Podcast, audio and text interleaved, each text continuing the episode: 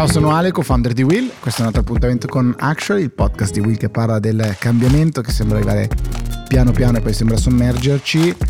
In queste ore, ovviamente in questi giorni, ci hanno sommerso tantissime cose, tantissime novità, ovviamente terribili, eh, che con Will abbiamo provato a raccontare. Actually è un podcast un po' diverso, parliamo di tecnologia, di cambiamento, ma ovviamente anche le tecnologie tutto ciò che abilita eh, attraverso il digitale la vita, la quotidianità, anche la più strana, ha un impatto e viene impattata sicuramente da un, una situazione come quella ucraina o no Ricky? Eh, decisamente sì, insomma sono state giornate eh, molto complesse e eh, secondo me anche molto interessante poi analizzare quello che sta succedendo con le lenti di Actually, no? quindi de, de nost- dei nostri temi. Assolutamente, si dice spesso uh, follow the money, eh, quindi seguire i soldi per intracciare, ricostruire dinamiche, processi che stanno cambiando o magari anche delle azioni non del tutto trasparenti, non del tutto chiare, o porre fine a eh, delle situazioni che non, che non, sono gradite, diciamo così. C'è anche, aggiungere follow the plane, piccola chicca eh, per chi vuole. Ricorderete forse che c'è questo ragazzo che tracciava sostanzialmente gli spostamenti di Elon Musk e del suo jet privato e Elon gli aveva detto senti se vuoi ti do 5.000 dollari e la piantiamo qua.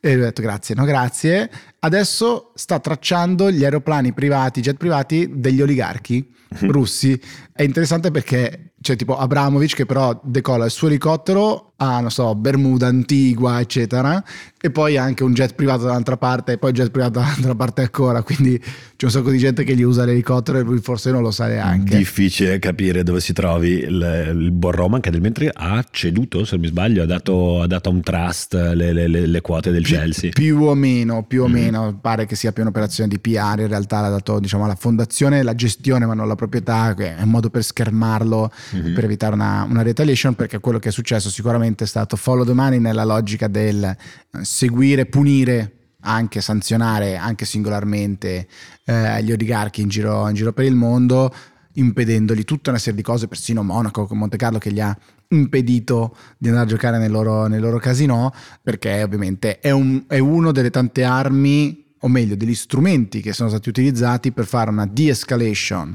militare, che è la strategia che fino adesso, fino a che stiamo eh, registrando questo episodio noi, Biden e tutti gli alleati hanno provato a fare, quindi de-escalation militare e invece un aumento progressivo, devo dire molto compatto da parte dell'Occidente, delle sanzioni economiche in questo caso, eh, una su tutte quello che è successo sul eh, Swift che dà quell'incubo perché è il codicino che ti chiedono e tu non sai mai che come Swift? Fare. No, no, ti prego, quello no. non si può farne a meno. Allora, in realtà sì, ni, cioè se ne è fatto a meno eh, fino alla fine degli anni 70 però poi eh, hanno detto forse si può provare a migliorare il come ci diciamo fra banche sostanzialmente eh, che cos'è questo trasferimento di denaro che si sta facendo soprattutto a livello internazionale. Quindi SWIFT che è la sigla per Society for Worldwide Interbank Financial Telecommunication e sì me lo sono scritto perché sennò sicuramente mi impicciavo mentre lo dicevo eh, di fatto fa questo mestiere cioè assegna a credo più di 11.000 istituzioni bancarie in giro per, per il mondo un codicino di riconoscimento in modo tale che c'è un codice dicendo questo istituto in questo paese, eccetera, eh, e poi un ulteriore codicino alla, alla, transazione, al tipo di transazione che viene effettuato. Sono circa 40 milioni di messaggi al giorno, trilioni, quindi migliaia di miliardi ehm, di, di dollari di controvalore di scambi che vengono effettuati una delle sanzioni che è stata eh, decisa non senza interno travaglio, diciamo, nella, nella, coalizione occidentale è stata quella di dire cacciamo fuori la Russia, impediamo alla Russia questo tipo di, di, di transazioni.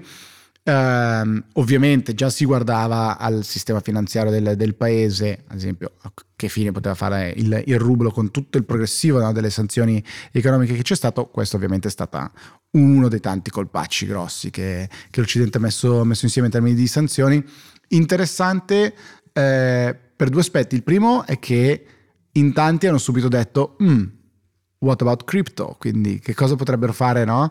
uh, le cripto in questo momento? tutto quel parlare di decentralizzato, di lontano dalle istituzioni finanziarie, in questo caso poteva tornare utile. E, um, non c'è stato grande movimento mm-hmm. sul, sulle cripto. Bitcoin, i tuoi 20 euro in, in, Bitcoin stanno crescendo mica tanto. Hanno avuto un piccolo rinculino, diciamo eh, così, dopo, roba, dopo qualche mosso, annuncio. Si è mosso pochino, in realtà si è mosso proprio poco Bitcoin. Um, interessante Vitali, fan, il creatore di, di Ethereum, che ha twittato, russo, che ha twittato uh, Ethereum is neutral, I am not eh, ha fatto più di 115.000 like su, con un tweet, si sta spendendo tantissimo eh, lui su Twitter, insomma, contro sicuramente la guerra, anche con toni piuttosto accesi, diciamo così, eh, per chi faceva propaganda pro Russia, nonostante siano le sue origini, anche se poi lui eh, credo sia cresciuto in, um, comunque vissuto per un lunghissimo periodo in, in Canada eh, e si, dire, si, è, si, è, speso. Ci sono anche delle, delle iniziative sulla blockchain in, in, Ucraina per aiutare, eh, inviare sostanzialmente degli, degli, aiuti.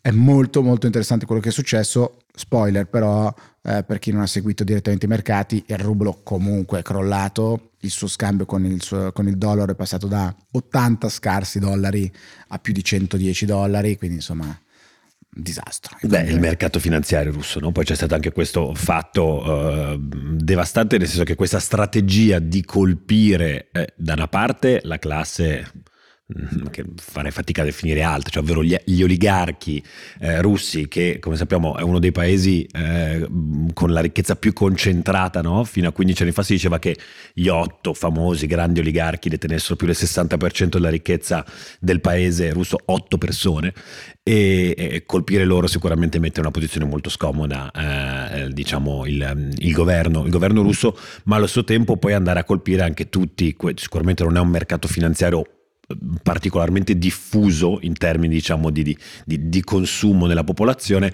però la classe eh, medio-alta e o agiata viene colpita molto duramente perché in Russia è molto diffuso eh, l'utilizzo di pagamenti di stipendi con percentuali molto alte di stock, cioè meglio di retribuzioni con percentuali molto alte di stock.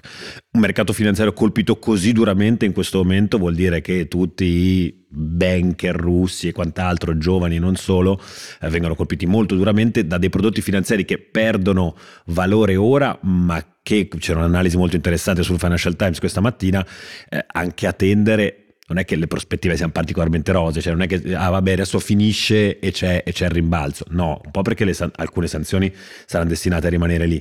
E quindi si crea questa situazione anche poi tra l'altro oggi dei detentori occidentali di prodotti finanziari russi che tra l'altro con lo SWIFT quindi non possono più scambiarlo a livello internazionale e o li scambiano fra di loro oppure questi asset qua non sai cosa farne eh, te li trovi proprio in mano non, anche se volessi vendere nel dip diciamo eh, sei, sei un po' bloccato perché il mercato è davvero contrario in qualche modo. Sì, quello che dice è particolarmente vero. Se vai a vedere il tracciato dello, del, del, cambio dollaro-rublo, non è di adesso, diciamo, di questi giorni. Ovviamente in questi giorni c'è un crollo ulteriore, eh, vertiginoso, ma in realtà ovviamente è da tanti anni ormai che in una decrescita costante, dal 2014, eh, eccetera. Quindi difficile prevedere un'inversione di tendenza eh, qualora speriamo prestissimo ovviamente le ostilità, diciamo, le, le, i combattimenti veri e propri cesseranno. Quindi tosta, tostissima, la tecnologia può abilitare fino a una certa quello che sta succedendo, al contrario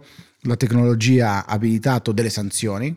Ehm, e interessante che la, la, tecnologia non è del tutto neutrale, nel senso che eh, Swift è una società privata, una realtà privata, questo network di base in Belgio, ma di fatto strumento nelle mani eh, degli americani, come un ottimo approfondimento come al solito del, dell'ISPI raccontava e quindi eh, la tecnologia può essere neutrale, dovrebbe essere neutrale, eh, non sempre lo è, sicuramente gli utilizzi della tecnologia sono ben lontani dalla, dalla neutralità eh, nella maggior parte dei, casi e questa volta invece sono stati abilitatori di sanzioni vere e proprie. Tecnologia che è soprattutto big tech che sta giocando un grande ruolo eh, primario, diciamo, in questi primi giorni di guerra, ne parliamo dopo il gingolino della nostra big story di oggi.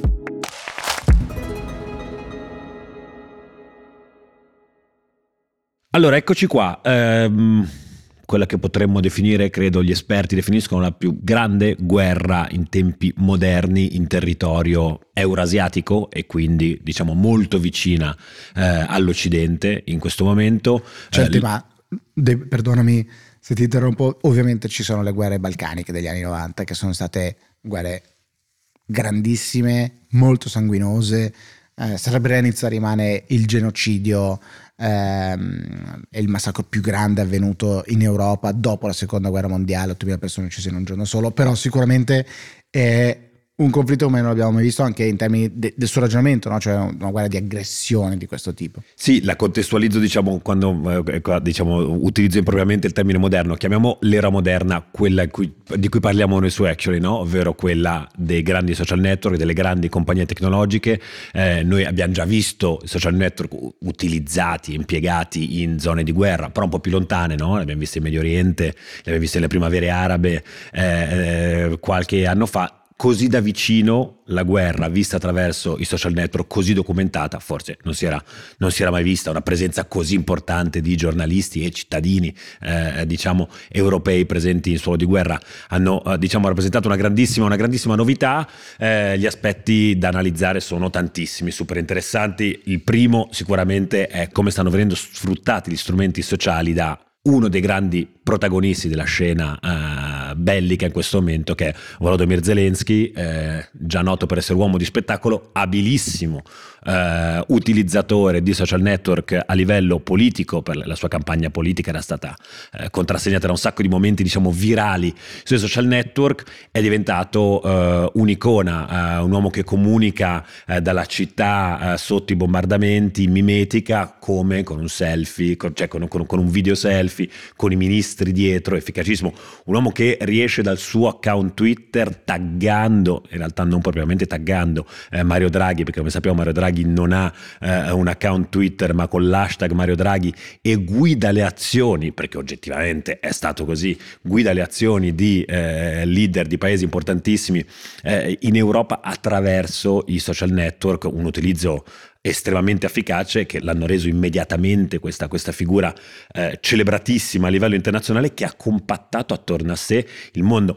È difficile che in un conflitto, perlomeno nel racconto social mediatico, i grandi, i, grandi player sia così chiaro, in qualche modo è stata definita questa linea dei buoni e cattivi, no? Big Tech è compatta in questo momento eh, nel, nel, nel, prendere posizione contro eh, diciamo, l'invasione russa, eh, ma adesso poi qua centriamo anche in cosa concretamente ha fatto Big Tech, fermiamoci ancora un secondo su eh, Zelensky che è stato davvero, non so come, come, l'hai osservato tu in questi giorni, ma maestro anche rispetto a un Putin chiuso nelle sue conferenze stampa dal Cremlino, molto diciamo, che sembrano appartenere un po' a un'altra epoca. Ahimè il parallelismo deve essere con eh, quello che avveniva nella seconda guerra mondiale, no? eh, ognuno dei leader nella seconda guerra mondiale vestiva una divisa diversa per raccontare una cosa diversa. Quindi o eri militare semplice, eh, appunto tra, tra, i tuoi militari, eh, o eri il condottiero. Eh, pensate a Mussolini, tutte le medaglie che aveva addosso, credo la metà se le date da solo, se non, eh, se non tutte. quindi mandi un messaggio, no? E qua improvvisamente tu hai l'abito, la giacca e la cravatta che vengono abbandonate e spunta subito il maglioncino, la maglietta, una comunicazione completamente diversa. Quel tweet che tu citavi prima con Mario Draghi è, è il tono di un uomo che è completamente cambiato, no? Dice, ah, eh, prossima volta cambierò l'orario della guerra per riuscire a mantenere l'appuntamento telefonico che avevo con Mario Draghi. E, è un cambio radicale della, della, comunicazione in grado di compattare dietro a sé un popolo che non era dietro di lui perché il, i, i, suoi dati diciamo, di gradimento, l'indice di gradimento era molto basso, era piuttosto basso, credo sotto il 30%, se non ricordo male alcuni sondaggi che ho visto in settimana, e poi con quello che è successo si è subito appunto mescolato, diciamo così, al resto del popolo ucraino, ha detto io sono qua, come dicevi tu con un video selfie, no? ha dimostrato di essere in città, di non essere scappato. L'altra faccia della medaglia rispetto alla comunicazione di, di, Putin. Lui abbraccia il suo ministro della difesa e Putin ha 10 sedie vuote fra lui e il ministro della difesa in un tavolo lunghissimo registrato alla televisione.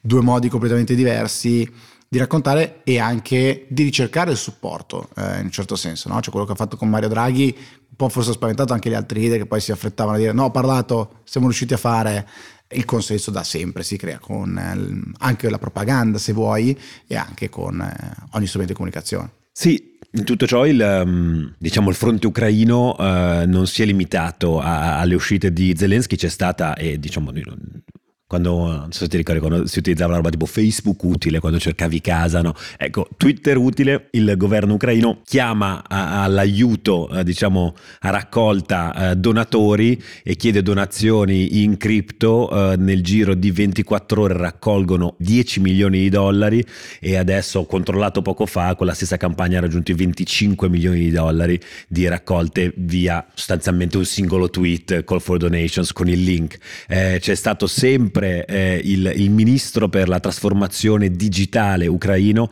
che ha chiamato eh, a raccolta un IT army eh, per, per, per, difendersi dai temutissimi hacker russi che fino ad ora hanno fatto acqua apparentemente, invece sono anni, se ritorniamo agli anni di Trump, quanta, quanta paura per gli hackeraggi russi, ehm, IT army che ha raggiunto su Telegram 175.000 persone che hanno, eh, diciamo, sono entrate a far parte di questa, di, di questa piccola armate a tantissimi gli attacchi alle infrastrutture digitali russe, su tutti naturalmente Anonymous che ha più eco degli altri, poi non so quale sia il più efficace.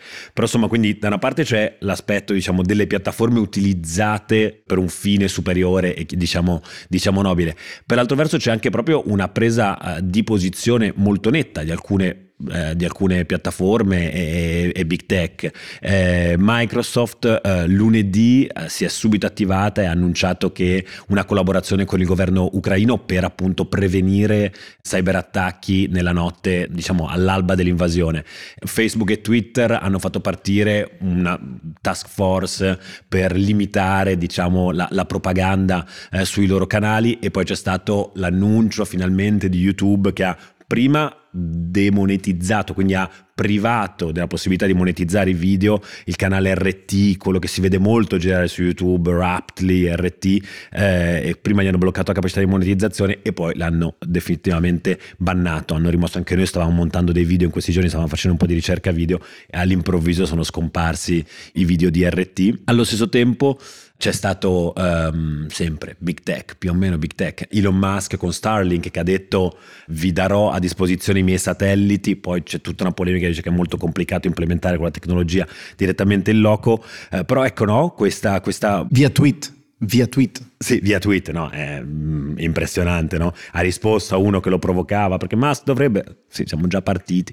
E, ehm, però devo dire è abbastanza uh, impressionante. Da una parte appunto la, la, la rapidità con cui eh, ci si è... Queste, queste compagnie si sono, si sono mosse eh, senza, senza, diciamo, battere ciglio in qualche modo e quindi loro direttamente come attori e per altro verso loro come soggetti attivatori di questa coscienza globale in questo momento di una grandissima solidarietà verso eh, il popolo ucraino eh, che in assenza di questi social network io credo sarebbe stato assolutamente impossibile.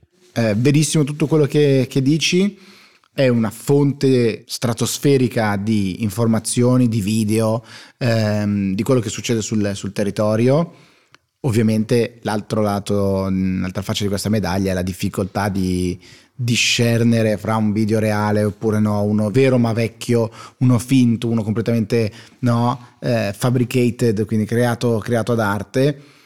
C'è anche la capacità di saper eh, eh, surfare delle onde, diciamo così, un po' ad hoc. Penso al caso dei presunti militari che avevano detto alla, avevano risposto alla nave russa go fuck yourself eh, e poi sarebbero stati sterminati dai russi morendo da eroi eh, con il presidente ucraino che aveva promesso loro l'encomio postumo eccetera.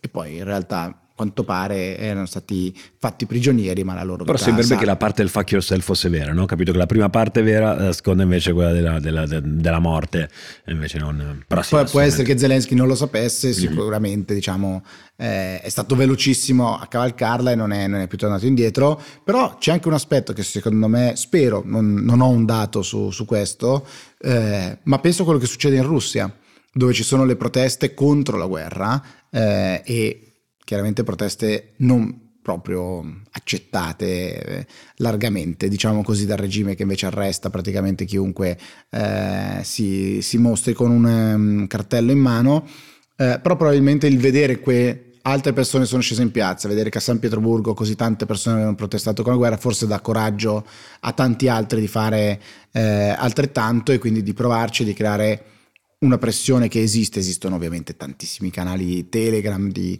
di controinformazione rispetto TikTok, a quella... TikTok, TikTok anche sta, forse no, impressionante il, il, flusso di informazione, come dicevi tu, difficilissimo distinguere, forse su TikTok è ancora più confusionario, però sono delle robe che non so se c'è stato questo video virale che ho trovato, diciamo, che tra l'altro credo avesse il, il famoso hashtag Edu, no? che è l'hashtag più utilizzato su, su, su, su TikTok, degli ucraini che ti spiegano come guidare mezzi russi russi abbandonati. Quindi, ehi, ehi, tu vuoi sapere come si guida un carro armato abbandonato? Potrebbe tornare utile tutto sommato. E quindi, no, sì, insomma, tempi molto interessanti per osservare i social network. Di- difficilissimo, eh, ma come al solito, è, è, semplicemente abbiamo al microscopio, se, se vogliamo, davanti a noi i rischi e la potenza che hanno questi strumenti di, di, di comunicazione di democratizzazione dell'informazione, di creare in ognuno di noi un potenziale produttore di un pezzo di informazione, ovviamente questo può diventare, generare anche un rischio. Eh, fino adesso devo dire che forse il bene eh, diciamo, che, che, questi big tech possono creare per ora sembrerebbe aver diciamo, prevalso su, su, sugli effetti negativi, sicuramente staremo a vedere. Interessante però anche la velocità alle quali le piattaforme si sono mosse per limitare la diffusione della, eh, di una propaganda contraria rispetto alla, alla, verità e questo è sicuramente una cosa molto molto interessante sul, sul loro ruolo. Non sappiamo naturalmente cosa succederà eh, nei prossimi giorni, eh, adesso abbiamo commentato naturalmente le tantissime cose che sono successe nel mondo tech e dei social network in soli quattro giorni, sono successe di tutti i colori, eh, vedremo come andrà avanti, speriamo appunto che duri il, il meno possibile questo, questo racconto, eh, però sicuramente è, è, diciamo anche questo a suo modo un fenomeno um, storico che rimarrà lì come, come, come momento appunto di, di, di rottura lettura che verrà raccontato negli anni su, su cosa queste piattaforme sono state in grado di fare nel bene e nel male. Assolutamente, il nostro pensiero ovviamente è, è tutto là per quello che può valere. Ciao a tutti. Ciao.